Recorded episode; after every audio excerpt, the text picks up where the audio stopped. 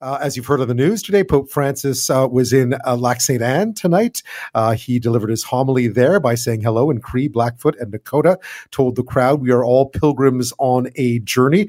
Uh, earlier on the second full day of this six day trip, he presided over an hour long public mass at Commonwealth Stadium in Edmonton. He spoke about the importance of grandparents and the elderly as thousands gathered a day after the pontiff apologized for the Roman Catholic Church's role in residential schools.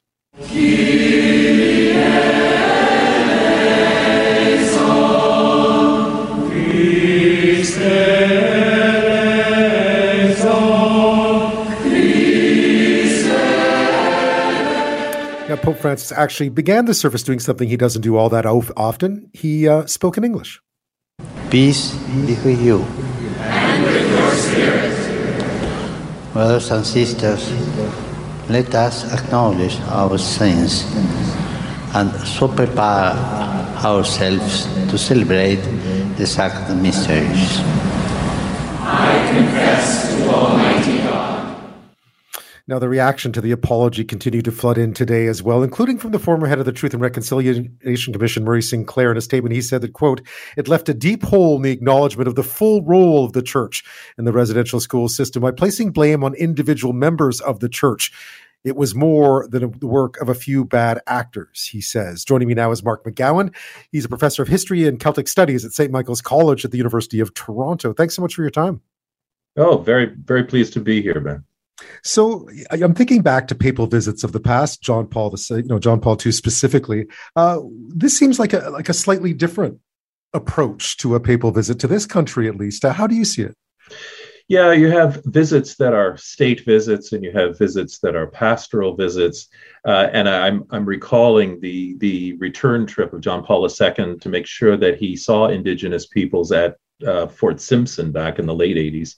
Uh, this one is a penitential pilgrimage, which is is something different. But with Francis, you always expect surprises.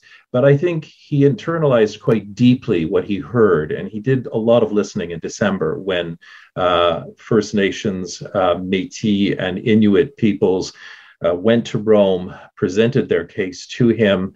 He listened, and uh, by his words uh, at uh, uh, yesterday, he certainly was, he deeply internalized these. And I think uh, that was reflected in the whole idea of a penitential pilgrimage. That is, he had to respond to the request to come, I, I think, in his own conscience and for the good of all of the church, to indigenous territory to make the apology where words would fit in an appropriate context and to make the, uh, the, apology directly to uh, indigenous peoples and particularly victims of uh, of the Indian residential school system, of which Catholics had direction of about 60% of those schools in Canada.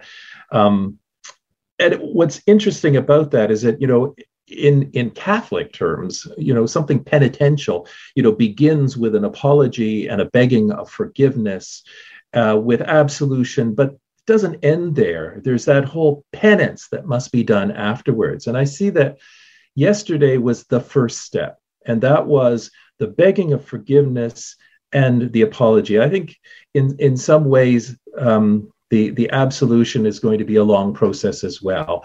But the penance begins with the entire Canadian church taking responsibility and now beginning um, meaningful, concrete, or continuing meaningful, concrete acts uh, of reconciliation, which begins, of course, with the uh, uncovering of truth. So, this is a very, very different uh, papal visit, both to Canada uh, and elsewhere. I mean, it's a uh, this is a deeply spiritual uh, uh, journey by a man who has certainly taken uh, the words of Indigenous peoples to heart, and and in in many ways has tried to empathize with with the pain, uh, and and has tried to deliver a message. And the message yesterday was really quite clear, uh, it, at least within the context of the pastoral head of a church coming and saying. Um, this was catastrophic for indigenous peoples.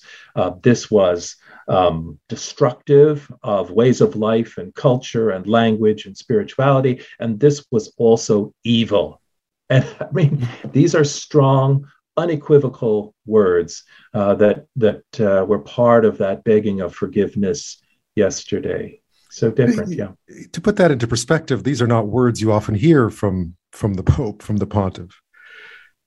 Not often. I mean, uh, John Paul II, uh, in the years leading up to the Jubilee year in 2000, um, made similar statements about other uh, events within church history.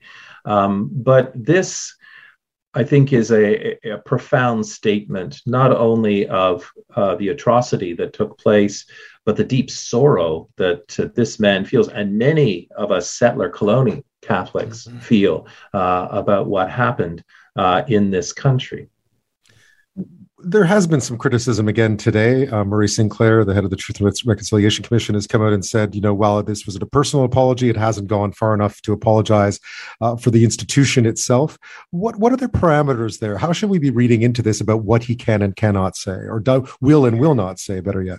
Yeah, well, eh, there's a this is a very complicated issue, and uh, and it has many levels. First, you you could take this apology at face value. This is a, a, sick man who's already given up another travel this past month to, to do this, but I've already indicated that, you know, he was compelled personally to do it, uh, as were others. Um, so you could take this at face value as an apology. I listened to uh, uh, uh, uh Phil Fontaine yesterday, who who who accepted it at, at face value. But there's also, you know, a theological reasoning as to why he may have parsed words um, that uh, church is not seen theologically now as institutional necessarily. It's people of god coming out of the second vatican council and there are saints and there are sinners and the people of god. And he he pinpointed uh, those who who were perpetrators uh, of this evil. Um, and there's also the legal uh, aspect of it. Now remember and it's interesting he went off script last night once uh, at uh, the sacred heart church of first nations and what he said there was he'd like to thank the Canadian bishops for all they did and prepare. And a lot of people don't realize that a lot of this is prompted and scripted by the Canadian Conference of Catholic Bishops. And so there are legal matters that that that rise. And this is where it really gets complicated because initially after Kamloops uh, and the Saskatchewan cases of uh, unmarked uh, uh child graves, um, there was a, a hiding of some bishops in Canada behind the thickets of legalism. Well, there is no such thing legally as the Catholic Church in Canada as an institution. And so each legal entity, a religious order, a diocese has to take accountability.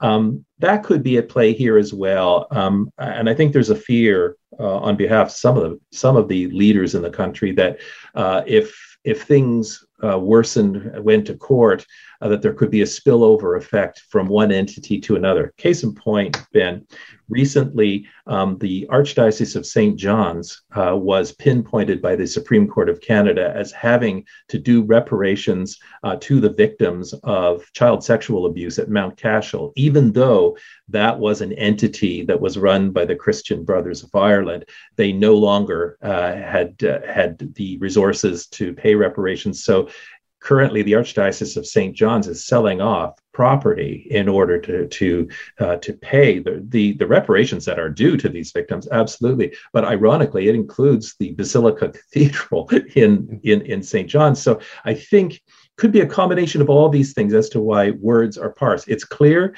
that this was heavily scripted in some ways but francis never allows to be consumed completely by script. And you could tell his personal passion, his personal pain coming out of it. But I think the Canadian church faces complicated series of, of legal questions. And I think you take the theological, the legal, and the face value, it could be all of the above. Um, I don't fully understand why, because I wasn't behind the scenes, I must admit. Uh, I don't travel in those circles. But I mean, as a as an analyst of things ecclesial and historical, you can see a number of balls in play here. Speaking with Mark McGowan, he's a professor of history and Celtic studies at St. Michael's College at the University of Toronto. We're talking about uh, the Pope's visit to Canada, continued today in Edmonton with a mass in front of 65,000 people at Commonwealth Stadium, and will continue uh, tomorrow as well. He heads to Quebec and then to Nunavut uh, as he completes this trip. One, of course, a uh, pilgrimage of penance, as it's been called by uh, Francis himself. When we come back, we'll talk briefly just about what we'll see from the rest of um, of his trip here. So much of it was focused on the first few days uh, because a lot of the big events events were in the first few days. We'll talk a bit about what comes up next after this. My guest this half hour is Mark McGowan. He's a professor of history and Celtic studies at St. Michael's College at the University of Toronto. We're talking about uh, the Pope's visit here, uh, continuing uh, into Quebec and Nunavut after this. What do you expect to see? Will there be a change of tone at all? Do you think as he heads uh, heads away from these this opening few days, where so much of the focus was on reconciliation? Yeah, it's an interesting question. I mean, I can't predict what what will what will take place because I've said before publicly that Francis is the Pope of surprises. I think he has been limited uh, somewhat by his his physical ailments uh, this time. Um, but what you can see if you and I've watched all of the events thus far fairly carefully. Um, there seems to be a development from the apology itself, um, uh, which will take some time for people to work out, I'm sure. Um, and then at the Mass today uh, in Edmonton at Commonwealth Stadium, um, it was very perplexing uh, looking at it because it seemed to be almost scripted in, in a way that ignored some of the essential indigenous elements, which really have been part of a growing change in Canadian Catholic uh, expression uh, of even liturgy w- with indigenous peoples. I mean, the Jesuits, you know, have pioneered this. And I was surprised that there weren't more indigenous elements because they have been part of ceremony and ritual and the Mass prior to this, um, right down to Latin. Um, that's a head scratcher. Although, when you listen to the words of the homily, which were based on the readings today. It was the feast of Saint Anne and Saint Joachim, um, the grandparents of Jesus, the the the parents of Mary. Um, the focus on and the use of the word elder over and over again, I think, is a way in which Francis was communicating a push forward um, to listen to the to respect the elders, and there was implied even within the homily that the church hadn't done this and that the church had really disrespected those traditions. He finally says it more explicitly towards the end of the homily, but he really takes uh, a knock at traditionalism. Uh, he takes a knock at uh, what we would call, I would think now, the cult of, of success. Um, he takes a knock at uh, uh, profits over people. And really, the homily was the one highlight of, of, of, of, the Mass in terms of seeing him move now from the apology into okay, where does a church in Canada, as people of God, laity, religious, bishops, um, and this was, of course, the Mass that represented many cultures, including Indigenous culture, that were the majority. How do we move forward? Um, he didn't provide, uh, you know, hard details, but his job really is to, to provide what I would consider theoretical frameworks. Uh, having covered the resignation of the previous Pope Benedict um, and, and, watching Francis on this trip, it's, it's hard to imagine he'll ever return. Uh, is there enough momentum built now by by Francis to ha- see this work continue as is uh, into into his successor? I think really um, the ball is now in our court as church in Canada. And that's not something to be left to the bishops alone. That's something that every parish, he mentioned it last night at Sacred Heart, that every parish uh, has to endeavor uh, uh, its own efforts in, in uh, reconciliation. It means that we have to uh, open up uh, the archives that are still closed. Now, I mean, one of the the myths out there is that the archives generally are closed. Actually, the major religious orders have actually turned over their papers. Oblates, for example, their papers are at the uh, the uh, provincial archives of Alberta. I mean, there are privacy issues that uh, individual religious orders are trying to work through. Sisters of Saint Anne being one of them. I think that's one of the major areas where settler Catholics in Canada can be of assistance is is pushing government to first of all release the records they haven't released uh, and uh, for uh, individual entities to make sure that there's a, a transparency there, because most of the records actually lie here. They don't lie in the Archivio Segreto Vaticano. They they really are here.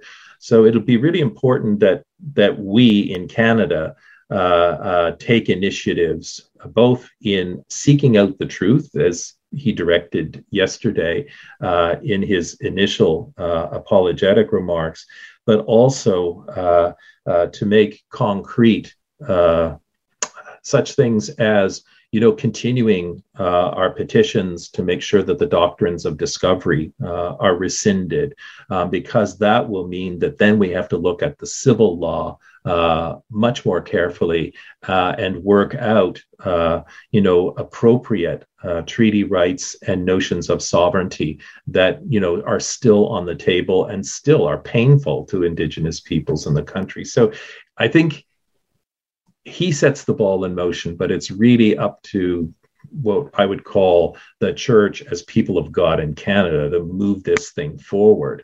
Mark McGowan, thank you so much for your time. You're very welcome.